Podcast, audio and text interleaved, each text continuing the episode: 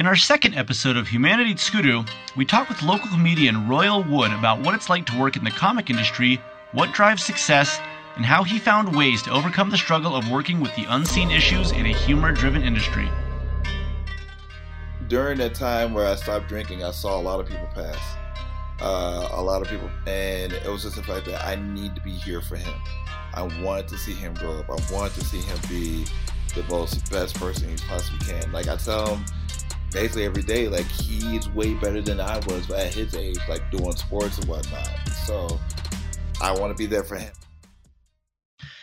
Uh, hello, everyone, and welcome to Humanity Tskudu. This is our second episode, and uh, with us today is guest Royal Wood the Third. Hey, what's up, John? Royal, How you doing? good man. What's going on? Oh man, I feel like I haven't seen you in like ages, dude. Like it's it's been a while.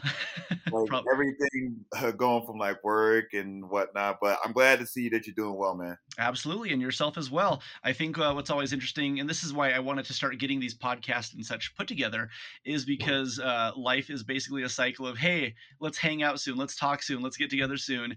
Uh, every right. year until we die, and it never happens. Yeah. So, if this is the way in which we can do it, then this is how we're going to do it. Uh, it was funny that you say that because I had a show. I had a show on Instagram. I was just calling it Royal and Friends. And basically, this was right during the pandemic, and all I was doing it was just I was I wasn't just talking to comedians. I was talking to like people who did like different types of stuff or whatnot. Um, and honestly, I was just checking up on my friends and seeing how they were and whatnot. But I totally get that. You know, like we all have busy lives and our lives aren't synced up like mm-hmm we would love them to be. But I mean, being able to do something like this is super dope. And I remember actually that's uh, something that I've never really forgotten is that we did do sort of like an Instagram live video when we chatted for about 30 minutes or so. Mm-hmm. And it was really nice to just sort of sit there, publicly catch up. People could, you know, pop in, watch us, you know, just okay. chatting with one another. And I thought it was a really great idea. And um, no lie, you know, that also partly informed the structure of uh, what I liked about putting the show together. Oh well, um, honestly, that's that makes me feel good to be able to be like, okay, I help somebody else out on working on doing something new, um, innovative, like you know, with your podcast, whatnot. Mm-hmm. So thank you. Yeah, uh, absolutely. Thank you for helping influence this. And uh, so uh, to to introduce you a little bit, you are a local comedian here in Albuquerque, New Mexico. Mm-hmm. And uh, I've uh, I've known you for for a while now. I mean, we have like a very strong sort of like overlapping circle of friends. Oh, yeah. Um, and I've known you. I mean, you like video games. Uh, that's a common oh, bond we have. You're a funny guy, which is a common bond I really enjoy oh, yeah, sharing with people. yeah. Oh yeah. Hanging out with people that make me laugh.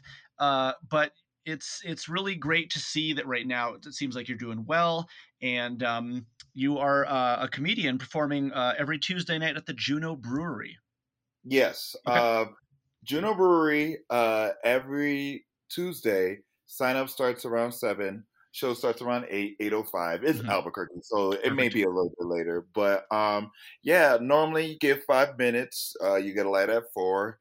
Uh, my my only rules are respect the venue, respect the audience, respect the host.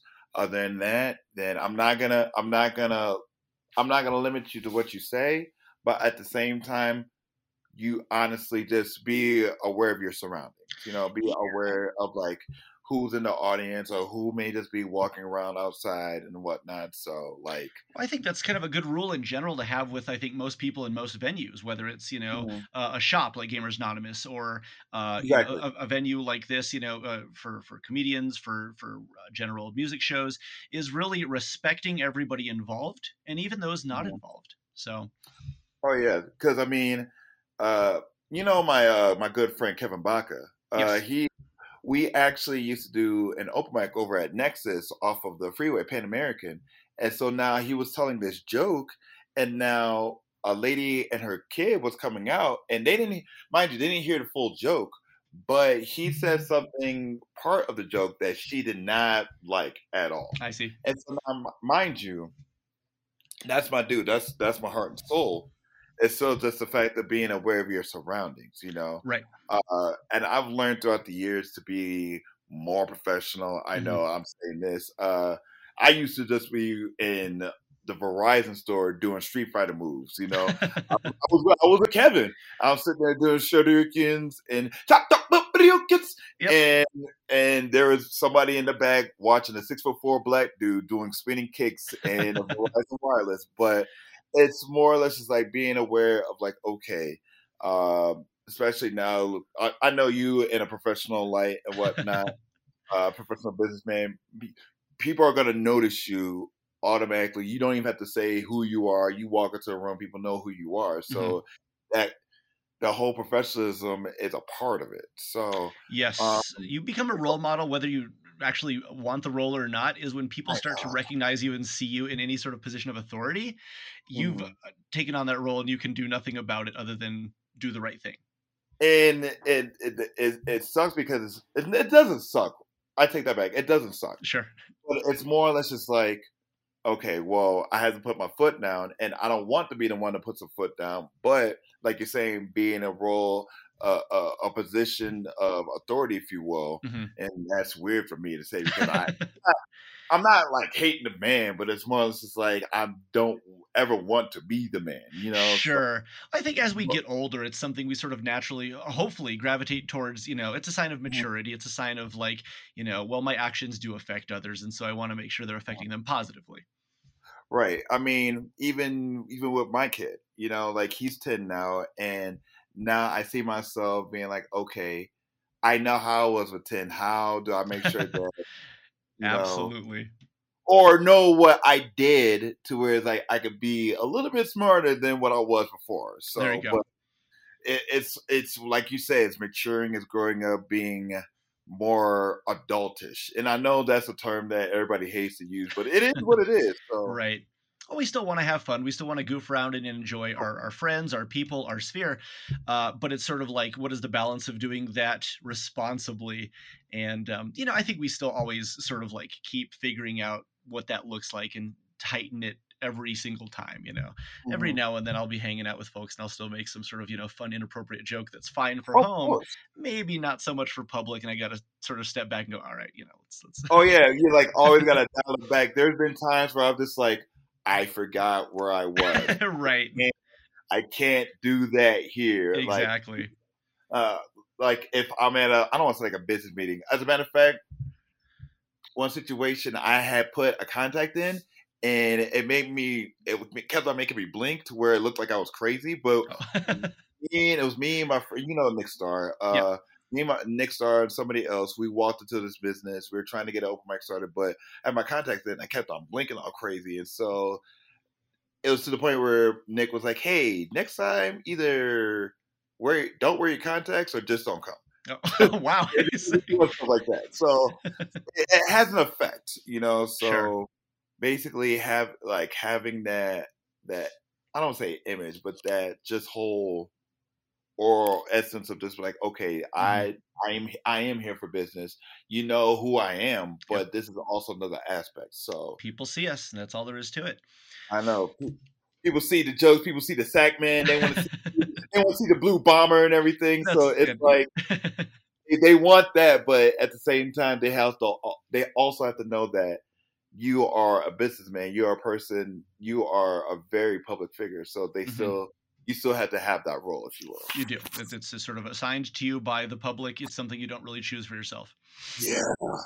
So what I wanted to actually get into a little bit, uh, thinking about uh, your career in comedy, because I've seen you, you know, work in a couple spots around town. I visited you at Target before, but mm. comedy seems like it's what sort of drawn you the most consistently to like that's what you love to do. That's what you want to embrace. Um, when did you start uh, looking into the comedy scene? Uh, well, so my my actual intro, if you will, into comedy was I was doing karaoke. Now, I don't, I know you know this, but for the people who may not know this, I do karaoke as well. I'm a KJ for both on Mondays and Thursdays. But um, I was at a, this um, this bar I want to say on the west side, and this was like years years back. And I'm sitting there doing jokes, ad libbing on songs or whatnot. And so there's an actual comedy show promoter, producer. He's like, "Oh, I want you to do that for my show," and I was like, well, I don't want to do karaoke, but I do want to tell jokes. And so my first time on stage was an actual show. It wasn't like an open mic or anything. And it was one of those like, okay, this is something I want to do, but I want to do it better. And so that's when I started going to open mic, started like just actually learning the craft of stand-up comedy other than just doing it because i mean yeah you could just do it but like if you don't really know how to do it or why you're doing it, then it's just like it's just if it, I'm sorry, you're just wasting time. right. Uh, so I mean, it, yeah, it's it's a very different craft than simply being funny around your friends because you mm-hmm. are uh, in a very different role in front of an audience that might not know your style of humor. Exactly, so, and this is what. It, yeah. Oh, go ahead. No, I want to say what what what is it that like you learned? Like, what was like sort of like the scariest thing uh, when you started doing this to like people that you're unfamiliar with? Oh, uh, the most scariest thing is people finding me not funny. sure. That's the scariest thing in the world. Doing now, mind you, it's like take it's like having a project.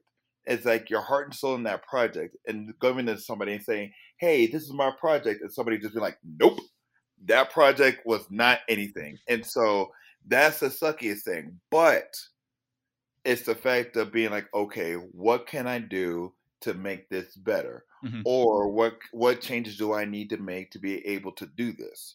Or honestly, just scrapping that project altogether. Now, I, have told this numerous times. I like uh, there was like a couple weeks ago. I bombed bad. Oh, and gotcha. It, was it was it was one of the roughest set in the world. I didn't prepare, took too many edibles, what have oh. you. But it was. But here's the thing: it was on me. That it was on me, and so that's the reason why I felt hurt because I didn't prepare myself well for that set. Sure. But it was more or less effective like, okay, what do, where do I go from here? Like do like do I change what I did? But once again, not doing too many edibles. But the, process is what do I need to do to get to be better than what I was before? Mm-hmm. So I think that's one of the I don't say hangups or downfall, but that's one of the things that could happen in stand up. It's a lot of people could not like your jokes. You know, um, I'd rather I'd rather be booed than nobody even do mm-hmm. anything like just a quiet room. So you I'd actually rather, you want any response at all rather than no response. response. any response because it's like okay if everybody's just sitting there looking at me and I'm sitting there talking and mm-hmm. nobody's reacting to anything, you'll see the sweat. Now, if somebody like even a heckler says something, then yeah, sure, I can be able to bounce off something like that. But if nobody's even like saying anything, that's the scariest thing. So, right. Okay. Okay. So having, all right. So because I'm I'm so curious about just what this is like. I've I've watched one friend, mm-hmm. uh, uh, years ago, and he was one of the funniest people I grew up with. And watching him in a, a stand-up comic setting, and this might have been 2014, we'll say. Okay. Um, and watching him was a fun because we knew his style, and he was performing his style of humor. Now, what you have built up with people that you're familiar with is very different than when you're uh, approaching the general audience, and so you mm-hmm. say uh, that you you need to be better prepared. Now, mm-hmm. what in terms of preparation? Because I mean, like, do you do you write different style of jokes? Do you do you write down your jokes beforehand and practice them? Uh, like, what is it that when when you say you need to be better prepared, what do you change in order to like start in a different direction to sort of like uh, alter that that momentum? Like, wh- what is it that you start with? If so you you, you bombed a couple weeks ago, mm-hmm. what's well, yeah, what's the redo? How do you how do you undo that? Well, if anything, I have to analyze the room, the crowd, uh, the energy, if you will. Sure.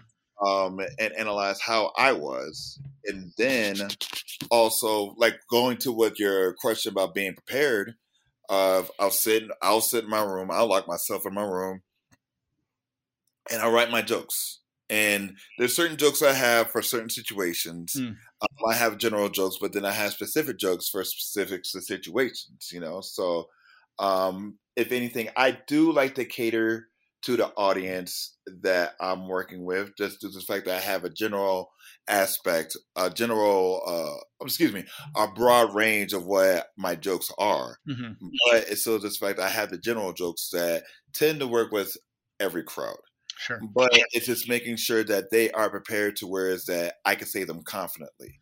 I can say Okay. them without messing up a punchline or, or flubbing up on a word or whatnot. Just reiteration, reiteration, reiteration. Um, also timing myself, give, uh, but also giving myself like maybe like a couple seconds or up to like 30 seconds if there's like just so happens to be a applause break or anything like that. Mhm. Just being able to say my jokes comfortably. Mhm. And so doing that back, like I tell my set of jokes, okay, again from the top, okay, again from the top. And so, and going back to what you're saying that from your friend, like knowing his style of sta- uh, comedy versus going him doing stand up, yeah, it's having a group of people that don't know you know you That and seems then- very scary.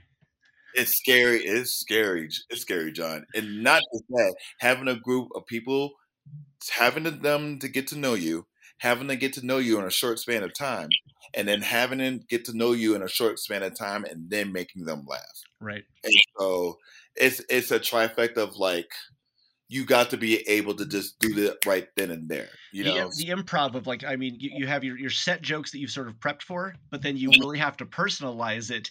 And like, it's that improv that really, I think, keeps people engaged, if I'm not mistaken. Oh no, like you're absolutely correct. Uh, one of the top comedians in town, Zach Abeda, what a style that I've seen that he does is that he'll he'll do a little bit of crowd work. You know, he'll get if anything the audience. It's called getting the audience on your side. Hmm. Basically, it's just like getting the audience attention, getting them more interested in knowing about you. And then he'll go into like his jokes or whatnot because they're focused on him. They're more focused on okay what he has to say. So basically, it's just connecting with your audience, and then after connecting with your audience, then being able to go through with your jokes. Sure. So with whenever you connect with your audience, they'll be more receptive of your jokes than being able. Now, there's some comics that I've seen that are able to just start their jokes or whatnot, but then again, audiences know that's how he rolls. Right. But so f- familiarity as well too. Like if you're uh, with a consistent audience, that might be easier to sort of pop into, but with a brand new audience, it's a harder approach. Right. You, Okay. If anything, you just have to build up that confidence in them to where they like, okay, we know that he's up there. We know that he's going to be the one telling jokes whatnot. Not like, oh, okay, he's a guy. Okay. Like that's how a lot, honestly, that's how a lot of people see some comics if they don't connect with them at open mics. You know, those. Now, comedian will start trying to tell jokes whatnot, but if not really connected with the audience, then the the audience is just like, all right, well, I don't know this guy. Like, I like, I mean, he might like a joke might be funny, but it's like, all right, well, but I don't know who this guy is. I don't know like his back backstory, his Right. background. So, I mean, it, it, once again, it just sends back to connect. Now, the reason why uh, stand-up comedy in its live aspect is a true form of like art or whatnot is because it is a live art form. It's Sure. like it is an experience. It is an event. It's something that unless yeah, it could be taped, sure, but the energy in the room right then and there, that's stuff that cannot be replicated. Even like little improv here and there, little jokes here and there, those things are memorable. Those are things that people can say that they were there for. Right. Well, it kind of makes me think of um like I don't watch a lot of sports. You know, Mhm. televised sports is not exactly my thing, but anytime I've gone to a live sports event, it is such a different energy or feeling, regardless of who is winning or even playing. There's something about being around people experiencing the same thing as you live. And I feel like that's probably very comparable in uh, this sort of like stand up environment is like you get to be around live people all Mhm. together. You're all sort of doing the same thing. And then especially since I'm gonna bring it up, COVID, um, that because that's that's a, that's still a thing. It's just part of it. Yeah. Yeah. yeah. Mask up, wash up, do all the Be responsible. be responsible. Um, comics didn't have that. We didn't have that whole live experience thing. So I knew a lot of comics. Uh, they were doing Zoom shows. Uh, some comics were still going to states that were a little bit more lenient on their policies and whatnot. But it was still just a fact of like making that happen, making that situation happen. So um that live energy feel was like you can't really do that. I'm sorry through a Zoom show because I've done No. before and I felt I'm not gonna lie a little bit weird just because I'm not. I don't feel. I don't get that reaction that I need to be able to be like, okay, well, regardless if it's a good joke or a bad joke, I can mm-hmm. figure out how to play off it. You know, like if I'm sitting there telling jokes and then I have to look over at a little screen right here to be able to be like, oh, okay, that's that what person said. So, it, if anything, kind of for me, it's, it stopped the flow. That I- makes sense. And like whenever I'm hosting a show, my thing is about flow, being able to get to point A to point B seamlessly. So that's in my head. Whenever we was trying to do a lot digitally, remote, and whatnot, it it felt like it was going to be chopped up and whatnot. Especially if people didn't have good Wi-Fi or um, waiting for people to pop in, pop out, you know, stuff like that. So it's all about the live feel. Sure. So Uh, yeah, I mean, it feels like you you get a rush from this. You get the energy, you get the enjoyment. Now, uh, something that I think a lot of people sort of struggled with, I, I know I did growing up, was dealing with sort of public attention, public speaking, uh, Mhm. feeling like it's really scary when all eyes are on you. Now, as I got older and I started to understand how to work with people in that, you know, like if I ever had a position of authority in helping people or guiding people, it became much easier for me. Was that something that you struggled with when you were younger, or did you always sort of like work in the crowd, even from a young age? Uh, I've always been a public speaker. Um, ever since I was a kid. Um, I grew up in a church, so um, Baptist. So we're just loud. We're just out there. But even outside of church, in like realm of school and whatnot, I was always a chatty one. And I get that from both my mom and my dad. My dad for his humor, but my mom just for her people skills and whatnot. She was always talking to people. Well, both of them were, but um yeah just like i was always speaking in front of a whole bunch of people so Okay, so like even in like high school or even middle school, I'm not sure if you ever had to give presentations. Was that ever Oh, difficult for you? uh, not never a problem You just uh, gravitated towards it. if anything i was normally one who was doing the speaking for everybody so Oh, gotcha.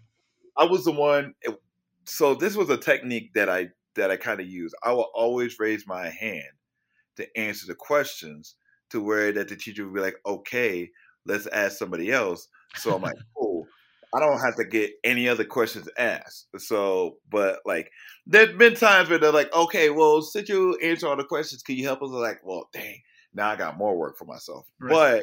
But, um, other than that, yeah, like I was definitely always been a public speaker. Definitely, whenever I got into the military, uh, we had to give like post briefings and stuff like that. Had to memorize uh, numerous, numerous information about our posts, our weapons, and the have you. Uh, even there'd been like uh, inspection stuff where I got best performer just because of the information that I knew and being able to say state uh, to state said information just like that. So, and that's basically what stand up is being able to stay state information, but just like that in front of a whole group of people. Maybe 100% of them you don't know, Sure. but it's the fact of like doing that. Okay. So yeah, it's it's it's it's always been a thing that I've always been able to do.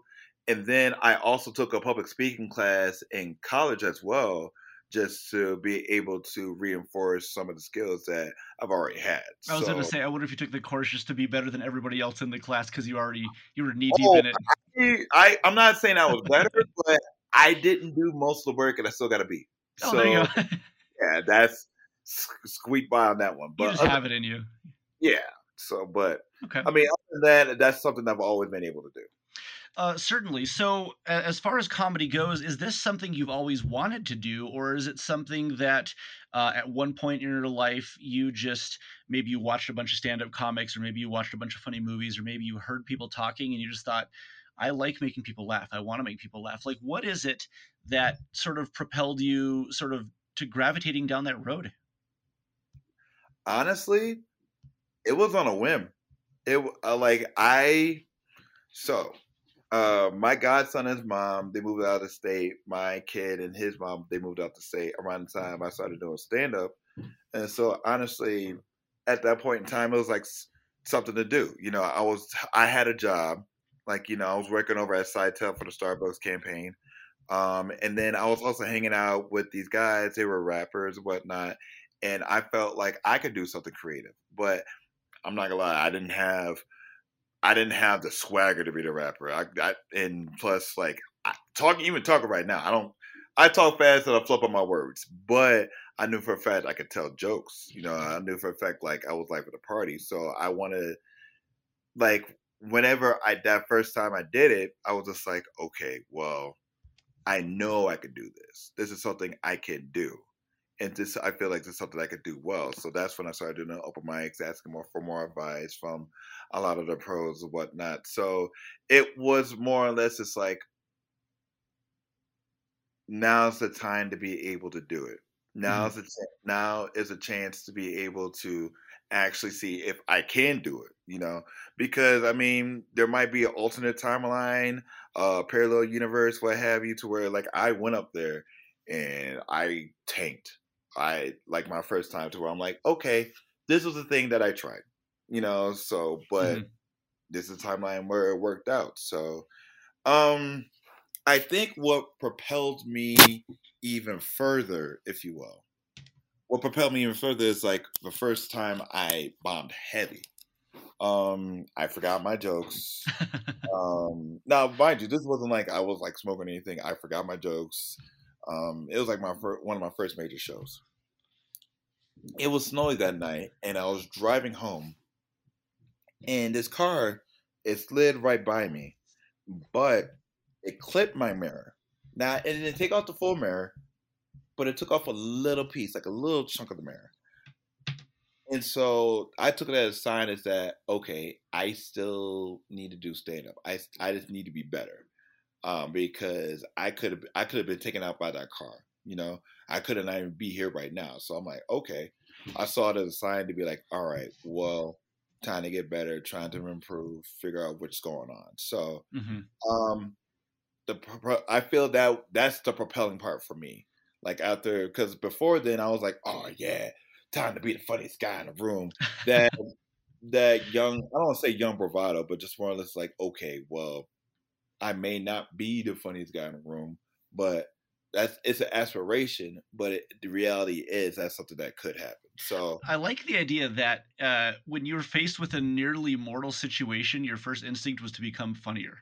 Oh yeah, oh yeah. I mean, because I could have been dead. You know, right. just like sure. somebody, somebody out there was like, "No, Royal Wood needs to be funny on stage. We can't." Sure you can't take him out the game this early, you know. Yeah. So that's that's honestly how I felt. And what's even better about that, I think, is that it's not just a oh, I need to be funnier because it benefits me, but being funny is really a thing that uh, benefits other people. It really is a performance for others. To be funny, you can be funny to yourself all day long, and it's it's enjoyable. It's but, enjoyable, but, but, just for you though. Yeah, for, just for you. But the, the whole whole shtick is that you wanted to do this because it's fun to be funny for others because it makes them feel good and it makes them loosen up. And in a world where you know we can use all the levity we can get, it's great to sort of be a source of humor for anybody. My one of my one of my I don't say mantras, but let's say you had a let's say you had a rough day at your job. Okay, your boss yelled at you you're driving home, you got a flat, you stepped in dog poop, you know. But if you're able to put in one of my one of my specials, you're able to listen to one of my jokes, and you forget about the world for even just that moment, then I've done my job. Then I've done what I'm supposed to do. And Absolutely. that's that's the feeling that I want. That I was able to make somebody, even for just that time, make somebody feel better about life, feel better about a situation, you know, they're able to connect, be like, oh, okay, you went through that too. You was able to get through that. I can get through that, you know? So just doing that for people, that's, that's honestly what I do it for, you know? So that's, that's, a, that's a great feeling. That's awesome. It's, it's a, it's a fantastic feeling, you know, just, and granted, I may not have the greatest set, but if I was able to make somebody's day better than what it was, mm. then mm-hmm. I did it. And you did it. If you made even yeah. one person smile. Yes, that's so. If you're in a room where you you've bombed entirely, except for one guy in the back is laughing hysterically, is that good enough for you? I've always said, as long as one person got the joke, as one person's gotten the joke, then that means there should be more than one person that'll get that joke. I it think that's actually fair because I mean, even if you're funny and it bombs somehow, it, doesn't mm-hmm. take away from anybody else. But if it adds to even one person, still might be worth it. It's still worth it. That's it's great. still just like one of those. Okay, well, like because I used to have a joke like that, basically talking about going to the KKK rallies and telling jokes over there, and everybody there is a stone face, just like, hmm. But there's this one guy in the back that's just like, hey. Like, you know, that's it's like that one guy is like, okay, he finds that joke funny. And a sea basically full of haters, that one guy. And it's like, all right, well, that joke works. Even if people hate me, they know that's funny. So I think it's a good philosophy. I mean, it's one person at a time. You know, it, it is one person at a time. I mean, even right now, like how we are, um, those are the strongest bonds. I I, I took a a psychology class, and I know it's they did some diagram that they had a whole bunch of dots, but a whole bunch of like lines connected to the dots, and it's like okay, if you have all those connections, those connections could be a little bit fainter, a little bit weaker due to the fact of all the other connections. But if you just have those two dots, those two points, you just have that one connection right there, that's the strongest connection just because it's just those 2 mm-hmm. It's just those two points with the line. So if I'm able, even if I'm just able to make that connection with that one person, it could be a strong connection just because of the fact that we made that connection. Sure. You know, so I was sure. able to influence that person's life for the better. And well, they didn't make me feel like a joke was trash. so right. I mean, it's it's a win-win situation. Yeah, I can't uh, underestimate how how powerful that even that one moment can be for both of you. It's powerful, and then plus it can help out as well because there's been times to where there've been times where I've I've heard a joke bomb, but somebody reacting to that joke made the joke better. Sure, that actually that makes sense. Yeah, so there've been numerous times where I've heard it's like, okay, Royal, the joke wasn't good, but your reaction was the joke made the joke better. It's almost sort of like the joke exists with the reaction. Right. Yeah. That's right. that's an important kind of relationship. I suppose if you're in a vacuum just telling jokes, it doesn't do any good to anybody if it's not heard mm-hmm. and responded to. Right. I mean, if anything, even for the laugh, a groan, what have you. Um, I think almost a groan is just as good as like a hearty laugh because uh, a laugh is sort of like the goal. A groan means it's so bad that like you still get a, you know, almost a stronger response. It's audible. It's audible for sure. It is audible. Um, so now I love a groan with a chuckle at the end because it's like they got it. Yeah. But then they still, but then they find the humor in it. Now, if it's just a just a steady groan, then it's just like, oh well, they got it, but they didn't like it. Right. telling you like, hey, that's not great, you know. So yeah. But a bad uh, joke has, offers, I think, a very different type of power that I, I really appreciate. Oh, yeah. the oh, dad yeah. joke kind of thing because because everybody i mean that's the term dad jokes. Everybody heard at least one dad joke in their time yeah. if not by their own dad but by somebody where it's just like mm, just like i love dad jokes and i hate them at the same time it's like all right i know what you're doing. I know what you're doing but i'm still gonna walk this path with you just because i need to figure out what eh, what's at the end of this path Mm-hmm. And then when you get to the pain, you're paying like, ah, but like you're saying, it's that groan, it's that groan of acceptance. Mm-hmm. It's a groan of, oh, okay, I got where this path was leading to. It's so. still like an acknowledgement fully of the joke. It's a, that's what it is. It's acknowledgement. You know, you're acknowledging the fact that okay, the joke is what it was, but like. Is it, is it like is it like five star quality? Some are, some not. Sure at the same time, it's still like you're saying the acknowledgement. Sure. So comedy is such an interesting tool in general because uh, something that you know I've heard an awful lot, um, and I'm sure you have too. I think it's sort of like a very sort of uh, socially mimetic thing, is that comedy oftentimes masks uh, pain or difficulty, and you've seen it a lot with celebrities such as you know Robin Williams. I think is the most noteworthy example of a man who is tremendously funny and very outwardly happy but clearly inside was facing so many demons and struggles that nobody knew because he didn't hand that to the world. He handed his humor to the world. Has has comedy been something that you've used to mask difficulty or pain? And has difficulty or pain ever maybe found its way into your comedy as sort of like a, an escape or a response? So i'll tell you about a time how basically comedy helped me. Uh so in October, October first, I want to say a whole bunch of years back, uh, my cousin, um, my cousin, she had passed away, and then within a year of that, um, my other cousin had passed, her brother, and so then I was very distraught. Uh, a comic friend of mine, John Coyar, close friend, um, he said, "Hey man, I've seen that you've been up. You see, I've seen you were upset. How about you come out to these shows? Uh, they're really fun. Uh, just to get you out of the headspace. And I did. Um, two great shows. I met a lot of people. I had a lot of fun. Um, and it took, and it, it further cementified. That's that's basically the foundation of like, okay, I had the roughest time in the world, but I was able to laugh. I was able to tell jokes. Um, yeah, I, not tell jokes. I was able to not think about my life right then and there and so there has been pain and and anguish in some of my jokes or whatnot. Um, and at a time where, like, I did, I took my sister's car. My I basically got beat by my dad, but I turned it around to where like I was able to make fun of that situation. Was it a bad situation? Yes, but I was able to turn it into humor. Um, there there's some stuff that I know that I'm I don't say I'm still working on, but I really haven't said on stage. Basically, just because I just don't. I'm I'm private. I'm a very private person. Like mm-hmm.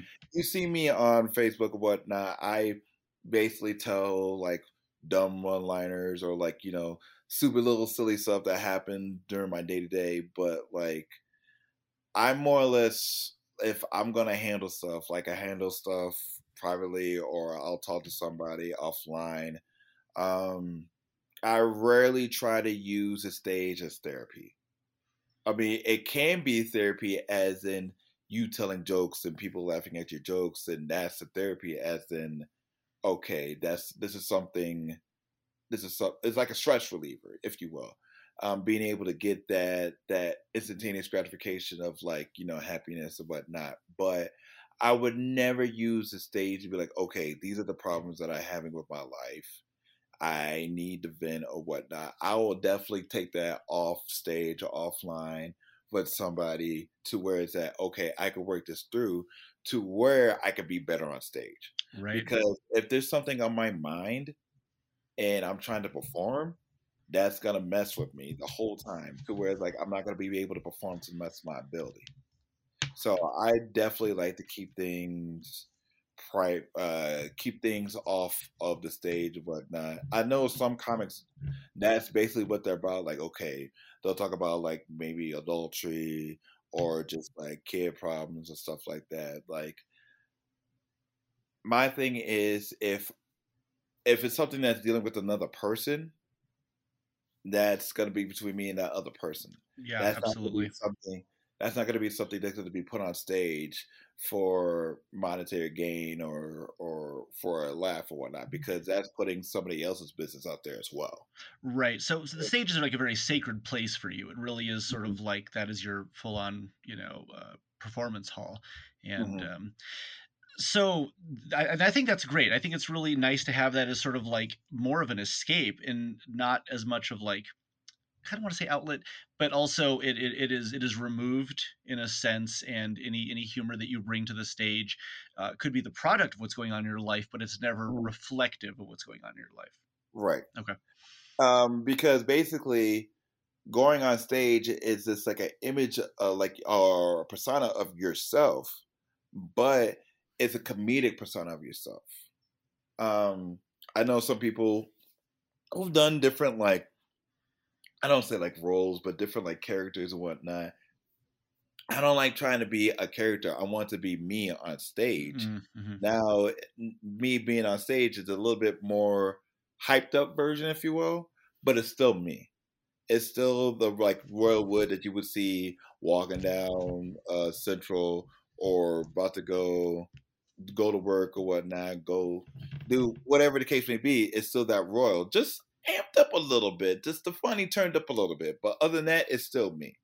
Gotcha. So, um, it's more or less just being being present, but being present to where that people people can relate. Absolutely. Um, so now this is going to be a little bit different in terms of uh, we, we we've learned a little bit about your comedy and that like it's it's been like a really big thing for you, sort of where it stemmed from. Um, but outside of that, and obviously you you simply don't have to answer anything that you feel like you know is, is, is too much for you. But when it comes to being a human, being a person, you know, we have uh, our own sort of inner workings, and then we have what we choose to display to the world. Um, we also get to look at like our highest moments, and we talk about those, and we often talk about our lowest moments. Uh, what what was it like? And I mean, I, I, I know very little about this, and I can uh, share mm. only as you're comfortable.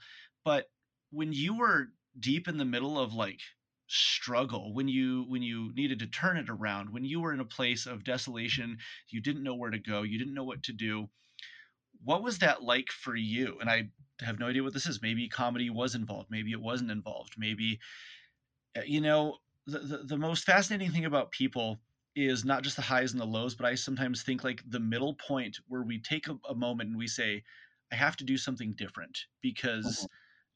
I w- what I'm doing right now isn't working. Where I'm at isn't working. The pain is too great. I have to change something. Do you have a, a moment in which you sort of like figured out like a moment of clarity or like you know what that struggle was like for you? Um, I would like to honestly say my well, I've I've hit rock bottom a couple times in my life. I, that I felt. Um, first rock bottom was I I was hanging out with the, the rapper friends and whatnot, but um, to be honest, heavy into some drugs to where it's like I I was looking skinny and I wasn't focusing on the things I wasn't focusing on to where it's like I didn't even have a place. I was like I was sleeping out of my car. Um, I was staying right uh, behind Kevin Baca's house, as a matter of fact, and it was just a fact of like I just needed to be better. I that was what that was the first point. I was like I needed to be better. I needed to be better for me, for my comedy, for the people around me. Um, that was my first rock bottom, and my but my second one I felt was, and I know this isn't a rock bottom for a lot of other people, you know, but this is what I felt was my rock bottom. Mm-hmm. Um, I was working at the 7 Eleven on Lomas, like Lomas in Washington. And then we all got called in because we all had to go to an Everybody Sucks meeting. Now, have you been to an Everybody Sucks meeting? I don't think I have. I'm curious to see what this is all about. So an everybody sucks meeting is that whenever the manager is basically telling everybody stuff that everybody did, mm-hmm. but they're not naming names. Mm. So basically everybody sucks. Nobody knows what somebody did unless you actually know what they did, but everybody sucks right now. And in my head, I'm sitting there and I'm like, am I really at a everybody sucks meeting at a 7-Eleven? Mind you, I went from going for I had like I was working at executive office manager, making like over 18, 20 an hour. And, mm. and it was like one of those like Monday through Friday, weekends, holidays, one of those to basically having somebody threaten to walk out with all the stuff and me being like, I can't do anything about it, you know, and I'm happy to go to a meeting about that. So then I was just like, okay. Now, mind you, this was right before the pandemic too. And I was also drinking heavy. Um, this is right before I went sober. I was drinking heavy. Like I was taking a flask. Well, it wasn't even a flask. I was taking a tumbler and I filled up with apple juice and Crown Royal apple, and I would take it to work. Mm-hmm. You know, because I would just walk to work. To my old job, the job was like maybe like a block from my house, but I would take it to work and just be loaded, just sit there pumping people's gas and stuff. But I'll if that was the point where I was just like, I can't be like this anymore, you know. And I stopped drinking on my son's birthday in 2020. Oh, congratulations! Was, uh, thank you. Um, it was more or less just like I needed to be even better than like I fell into a lull. I fell into I don't want to say it's insecurity, but I was just being lazy. Uh, I just didn't care, and so it was like, yeah, I was doing stand up, like you know, I was getting paid in I was getting paid in beer and stuff like that. So I was like, okay, well, I don't have to really try that much or try like, but no, that's I those times I needed to try harder. I needed to be sober. I needed to be focused, clear minded, and I wasn't. So that was my second rock bottom.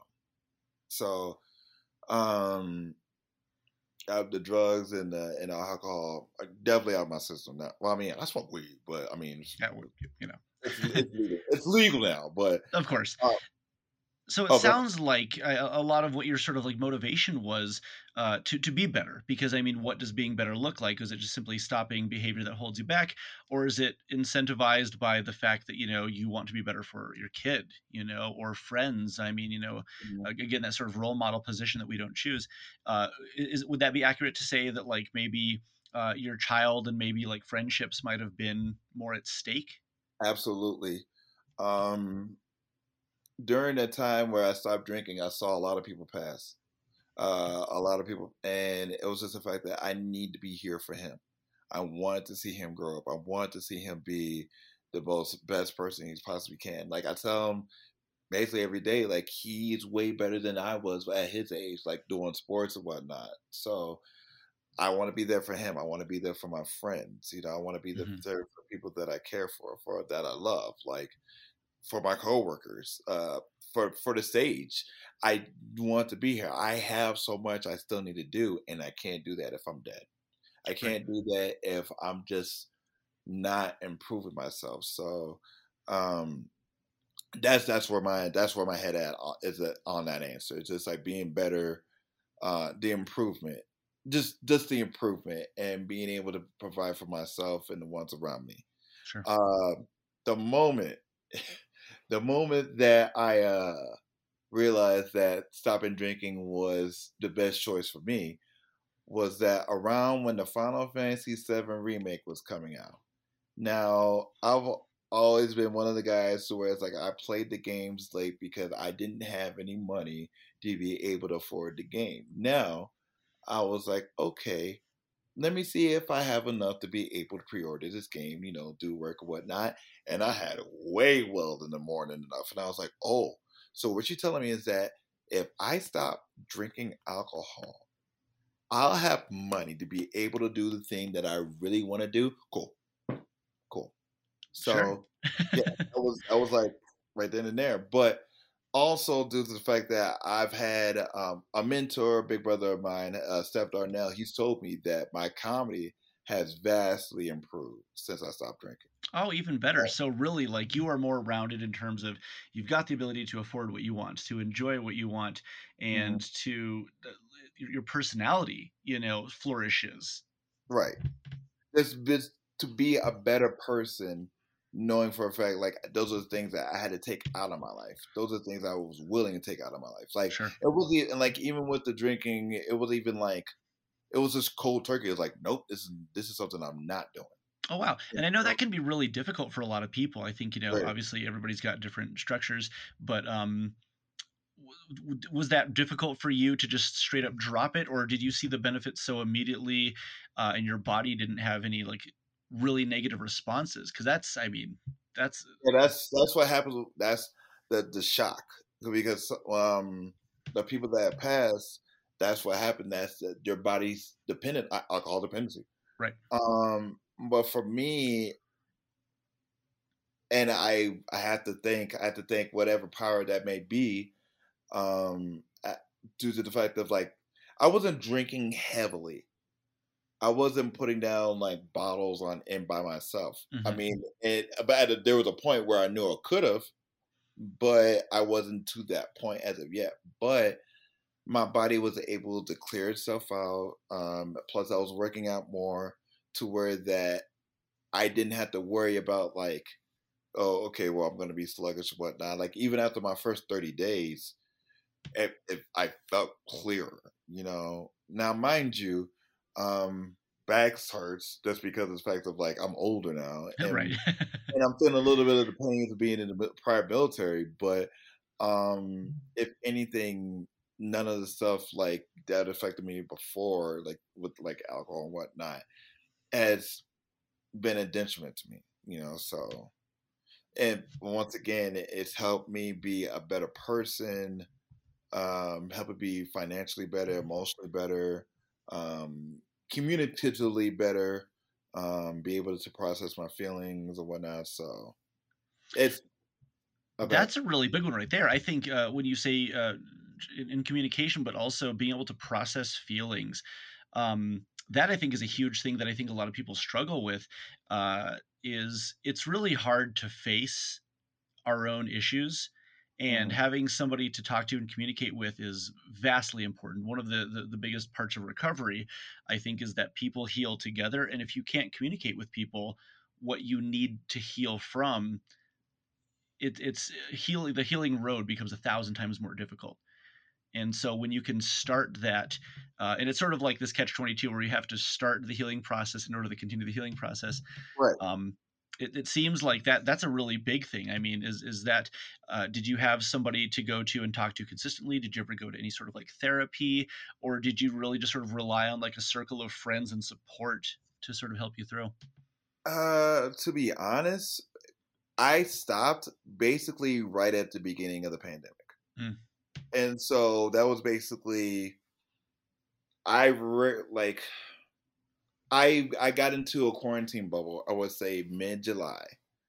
Um, now, even with that that quarantine bubble, they they consumed alcohol, but I think it, it was the fact of like me being able to protect them, and me seeing be being able to be like, okay, I can have I, and basically in a protective role. Me being like, okay, I I really I really didn't really like talk to anybody about it. You know, like go going to like the twelve step program or going to like AA or anything. It just I just stopped.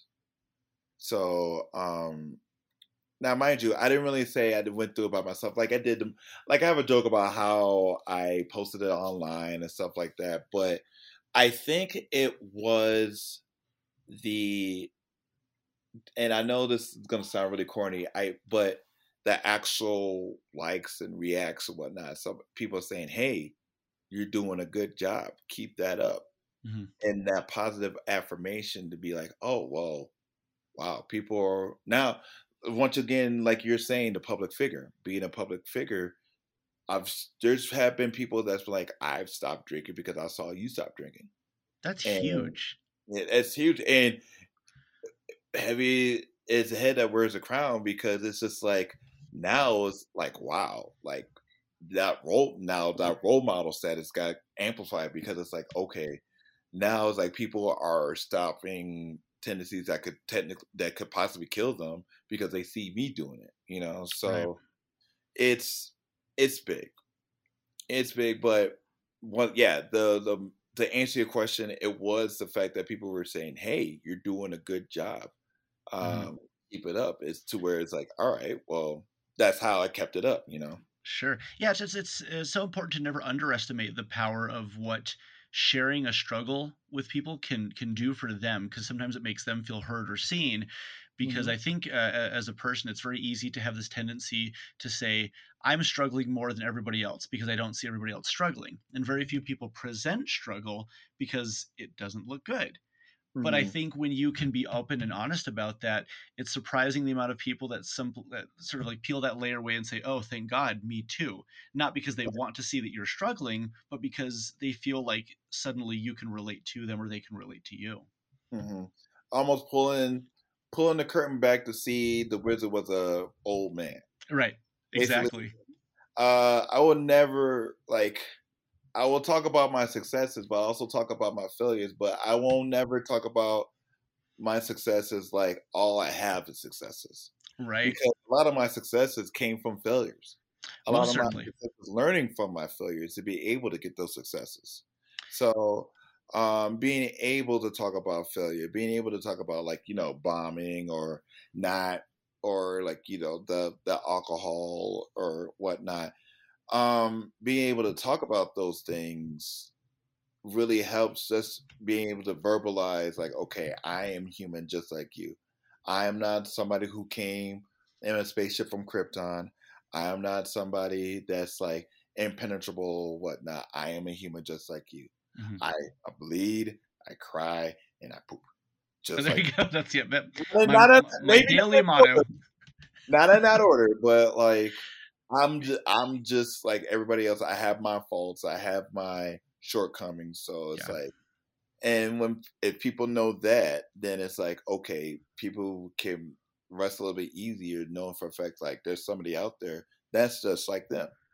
Yeah, I think that goes a very long way in people growing together. Is that we all sort of struggle in ways that we don't want to admit how similar they really are, but it's very oh, yeah. encouraging to feel like, oh, I'm not alone in whatever trouble I'm having. Mm-hmm. That's amazing. Um, I mean, granted, we're and once again, it may seem corny to say, even though we may feel alone, we are never alone because there's at least one person that's pot that might possibly going through the same struggle that you are. Mm-hmm. You may not know him, you may know him, but it's still just as a simple fact that somebody is going through something and it may not even be the same thing but somebody's going through something that might be similar to you to where it's like okay well i get it I, it's just not me sure. so uh, sometimes i take solace in the fact of uh, just that that notion like it's just not me doing like you know that's yeah. just how I, I, just, I think that's great yeah i think it's a great philosophy but uh honestly going through life, we all gonna have struggles, but just know for the fact that struggles, even though even though the struggles may be different, if they're still going through it together, yeah, as as humans, not just as like, oh, I know you, you know me, so we're gonna go through this struggle together, but like, okay, you have a struggle, I have a struggle, we are still going through our stuff day to day. That's what gives me solace. That's what gives me a little bit of peace of mind, feeling like, okay, I'm not the only one that has a tear in their pants. I'm not the only one that needs to pay this bill or this thing will happen, you know. So right. That's just how I see it. That's that's fantastic. Um, so as we're sort of approaching the end of the segment, uh, mm-hmm. I do have a, a, handful of questions for you, and okay. it's uh, basically things that have influenced you, things that have sort of like uh, scooted you along. Uh, some of these I kind of already know the answer to, which I'm excited to see if I can predict. Oh no, I'm wait, I'm waiting for those questions now. Oh, good, excellent. I'm really excited. Uh, so what I want are actually a handful of recommendations from you, and first I want to start with have there ever been any books that you've read or that like in this moment you would say right now this book affected me positively and it could be it gave you good advice or it could be that it made you laugh or it could be whatever it is if you were to recommend a book right now for anybody to check out what do you got? I'm gonna tell you my favorite book of all time. Please. My favorite book of all time is the phantom tollbooth. Oh great um, book. it's, it's, a great book dude. Um a kid who doesn't really he's he's bored and whatnot. He mm-hmm. finds said toll booth and he goes to the land. Now, mind you, this land is fantastical. It's literal, but he has his adventure to where it's like he's learning about himself. He's becoming a better person, and he, when he comes back from this land, he's like, okay, I. He's able to appreciate. He's able to appreciate all the things that he has, and so it's just the fact of a, a book of appreciation. Appreciate That's a the that you great way to put it. Appreciation is a huge. That's a great word. I love that.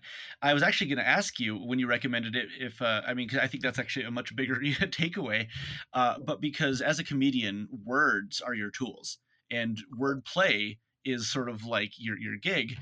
And Phantom Tollbooth is like nothing but wordplay all the way through, and taking The everything. of Rhyme, a reason, TikTok, the Watchdog. Yep. I mean, everything was basically literal, you Yep. know. So I, I know there's like a movie maybe on Amazon too, but uh possibly. But long story short, everything was literal, and Yeah. so you had to honestly take things at face value. So uh it great book, great book.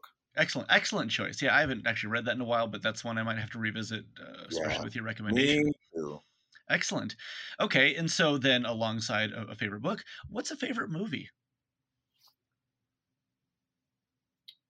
Mystery Men.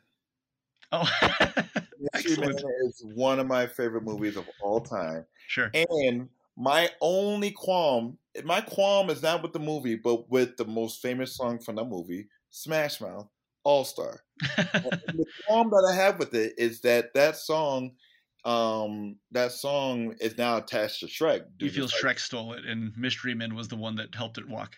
Mystery Men, the song All Star had the cast of Mystery Men in the song. And but long story short, fantastic superhero movie. It's it's the closest to being a realistic superhero movie. Uh, or not a realistic, like to realism. I mean, um, Ben Stiller's character, uh, uh, Paul Reubens' character, uh, William H Macy's character, like all those characters could be people that are actually real life characters. You know? So, but one of my favorite all time all time movies, superhero movies, action movies, comedies, and whatnot. So, had the great actors, actresses. Janeane Garofalo was in that one. Mhm. Um, just a great movie. All Greg Kinnear, you know. yeah, it's a Oh. great cast. It's a truly great cast of some of the funniest cast. people. um, honorable mention, The Prestige. Oh, Um, sure. uh, the only reason why I like The Prestige is that Prestige tells you what happens in the movie in the first six minutes of the movie. Hmm. And I love movies that, uh, that are explained like that. So, a kind of a fun format. Yeah. but um, other than that, those are my tops. Okay, those are your two movie recommendations. Okay, perfect. Mhm. Uh, yeah, in a world of MCUs and uh, DC films, be a mystery man. Be a mystery man. uh, I know I, uh, that's that's a conversation we'll have offline about all those movies. But um, Sure. but uh, Okay. what other recommendations you want from your Oh, I, boy? I got a couple more. Uh, so one of my favorite things to do is eat, and so I want to know what you recommend as a favorite food. Oh, um, I'm a huge cinnamon fan. Cinnamon. I'm a huge cinnamon fan, so uh, for me, anything cinnamon raisin, like a cinnamon, ra- I love a good cinnamon raisin bagel. I love a good cinnamon Oh. raisin bagel, toasted, cream, the works. Not cinnamon by itself. You're not going to recommend the cinnamon challenge necessarily. What's that? Oh no, no, never that. I was like, this is a dumb challenge. Okay. Um, uh, were you speaking as in like restaurant or types of food? Um, Uh, anything, anything. I mean, if there's a, a place you love to go, or something you could eat at home every day, something you love to make, whatever it is, uh, just a food that just that gets you. It's funny you bring this up because right after this, I'm gonna order Lulu's. Uh, Mm. Lulu's Kitchen is a Lulu's is a Chinese food place downtown. Um, I always get their shrimp fried rice, Oh, um, extra uh, extra egg, extra shrimp. Um, that's it's it's a comfort food for me. Um, but they're really good. I've been going to them for like years now, so uh, that's a place that I would honestly recommend. Um, very inexpensive. Oh, very good. Okay, and the shrimp fried rice is probably what you're going to say. Say maybe try this as your baseline, and then maybe Like- branch out from there. Yeah, like if you're just being like, okay, what what would I get just to see what's good? I would honestly su- suggest shrimp fried rice. Now, would you put cinnamon on your shrimp fried rice? I would not, unless you ask me, and for you, I would. I would okay. put it like this: I would take a spoonful of my shrimp fried rice and put some cinnamon on it. Okay. And I would take a bite for you. I wouldn't put it on the full thing. Okay, maybe this is like a TikTok kind of thing, but you wouldn't like drench it in in cinnamon. Oh, now, if it just so happened to be good, then we might circle back to the idea. One never but, knows. but as of right now, just do the spoonful for you. Okay. Okay. Perfect. That sounds good. Okay. So now, in one of my favorite questions, inevitably, but I think I'm pretty sure I already know the answer to this. Favorite mm. video game? Like, what's a video oh. game you're going to recommend? Oh, John, John, John. All right. For those of you who know me, those of you who go to my Facebook, uh, Roy A. Wood Third, um, my home, my uh, cover photo is the cover photo of one of the I feel the one of the greatest games of all time, Earthbound. Um, yeah, exactly. You know, I know you got the Starman on your hair on the hand right now. Yep, right. everybody see that one. Um, it was one of the games that got me into loving RPGs. Um, and it was also a game that I felt that I could actually be. Um, I could be Ness, I could be Jeff, I could be Paul. Hell, I can even be Paula. Mm-hmm. Um, because they set it in a modern day setting, um, but it still had the actual RPG elements, weapons, armor, items, accessories, um, spells, uh, uh, cutscenes, if you will, um, plot progression, the stuff that I like to see. Like I love RPGs because they're interactive stories. You know, you can control the story. Plus, I'm a little bit lazy at times, to where it's like I just want to see a story played out for me. I want to play a story, but I want to. I don't want to watch a movie. You know, sure, play a movie if you will. I but Earthbound, honestly, Chef's Kiss all around, um, and also being able to name the items. Being that able, was a lot of fun Mm-hmm, being able because I like we grew up in an era like you know the Mario, like the Zeldas and whatnot, to where like they were already named and whatnot, to where it's like okay, you're playing as this character, mm-hmm. but if you can name your character and you can play as that character mm-hmm. and name other characters to where it's like okay I, to be perfectly honest i used to name paula as my crush at that time you know? i understand 100% been there uh, i used to name like the uh, Jeff and Poo as like close friends of whoever close friends were at that time. So absolutely, the personal the the personalization that game had, um, and then once again just going from like Dragon Quest, like old school Dragon Quest games or whatnot, old school Final Fantasy games, just having that feel, but in a modern, updated sense. That's the reason why, like a dragon, like whenever yes. I went through like a dragon. Now real quick, real quick, when I got it for the PlayStation 4, it took a couple months. When I got the PlayStation 5, honestly, maybe like a month.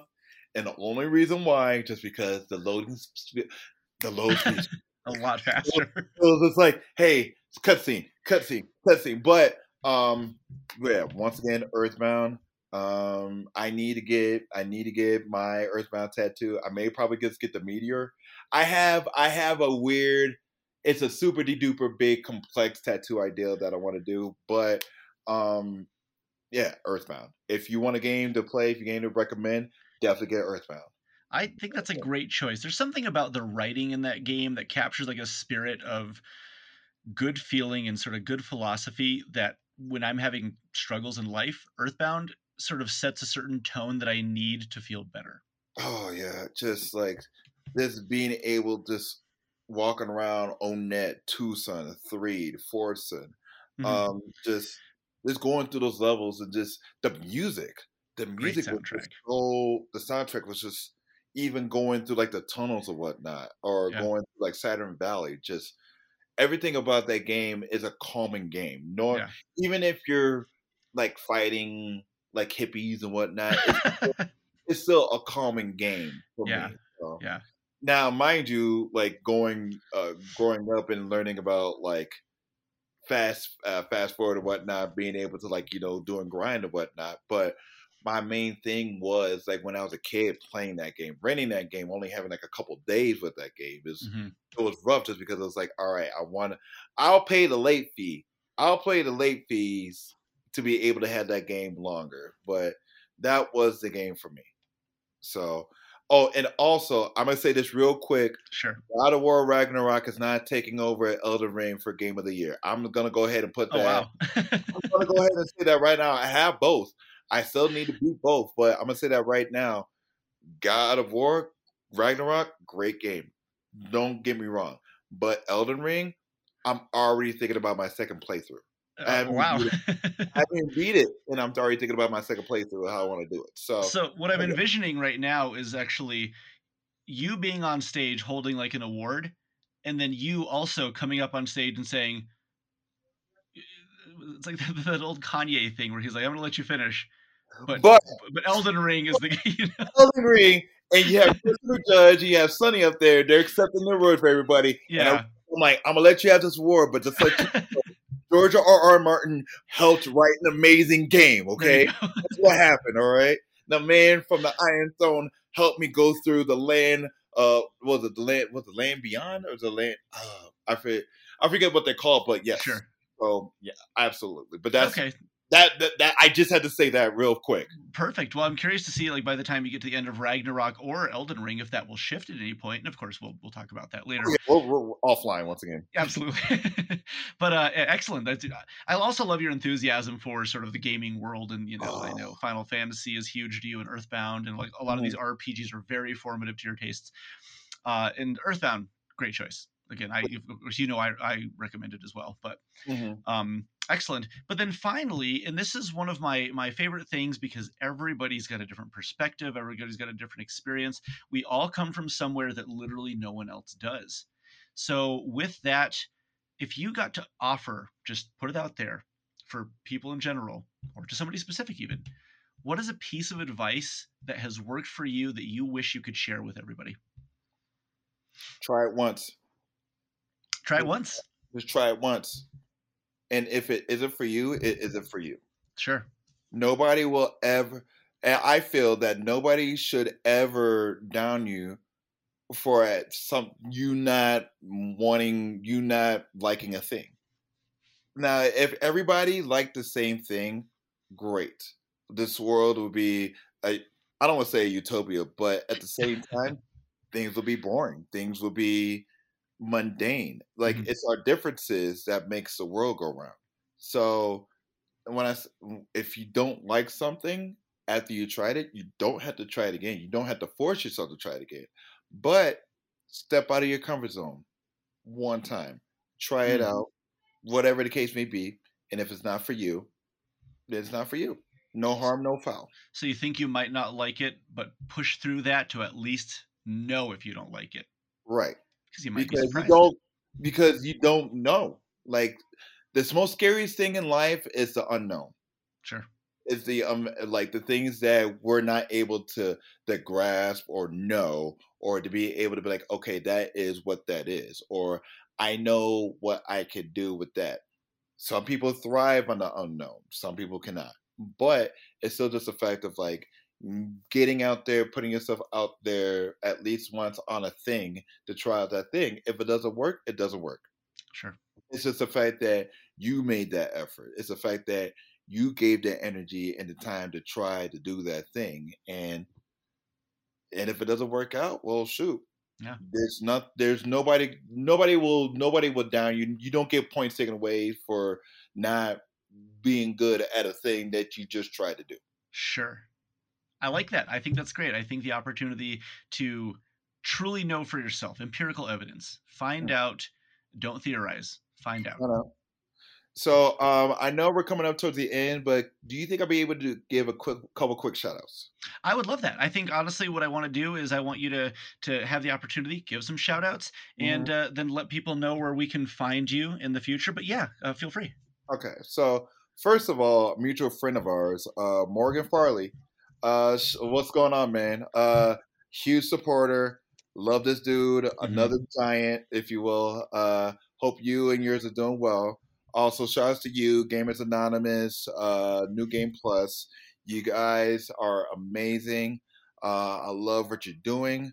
Uh, also, everybody in the comedy scene in Albuquerque, and not just in Albuquerque, not just in Mexico, but in the world, because everybody's out there doing something to make somebody laugh um, my friends and family, also um, my work, New Mexico Air Filter, uh, Tulio, Ryan. I know y'all gonna be listening to this later, uh, getting some ideas, if you will. But uh, I just want to thank everybody in my life for being who they are because that's the reason why they're in my life because who they are. So um, you can find me on Facebook, Royal A Wood the Third. Um, you can find me on Instagram, uh, Captain Crazy Glue. Um, it's like it's how it's spelled, but no e at the end of glue. um, other than that, uh, you can find me every Tuesday over at Juno. Uh, if you want to ever try doing stand up, uh, sign up starts at seven. Show starts around eight. Normally five minutes. I'll give you the light at four. Um, other than that, I also do karaoke every other Monday at Juno, and or as of right now, every other Thursday at Sidewinders. Uh, okay. Juno goes from eight to ten, and uh, Sidewinders go from eight to twelve. Uh, other than that, like I'm here. I ain't going nowhere, and thank you for having me on this wonderful podcast. I can't wait to see. I want to see this show hit the hundred mark. I want not just not just the twenty five, not just the fifty. I want to see the hundred. I want to see. I want to see. I want to see this show shine. I, I, would love that very much, and it's people like you who really help uh, make this uh, worthwhile. I mean, I, I, there's a lot of great people I want to speak to, and everybody I'm so excited to to you know get some information from and find out what it was like. And thank you, I mean, for taking the time to to do something like this to share with everybody. And um, I, I absolutely look forward to people getting to hear this and learn more about you, and hey, maybe even make a couple new comedians along the way. Oh yeah, definitely. Uh, I thank you honestly do to for everything that you do, for everything that you've done, for everything that you do, and for everything that you will do. Oh, that means All a right? lot, and I very much feel the same about you. And I cannot wait to see what the future of Royal looks like. Oh man. So, uh, thank you for being part of this podcast. Thank you for uh, getting a chance to contribute a little bit of your time. And, uh, Royal, I want to thank you for helping create humanity. Well, John, I want to thank you for helping create humanity as well. Takes a village, my friend. It does take a village. Thank you all for listening, and we'll see you next time. Take care, guys. Take care.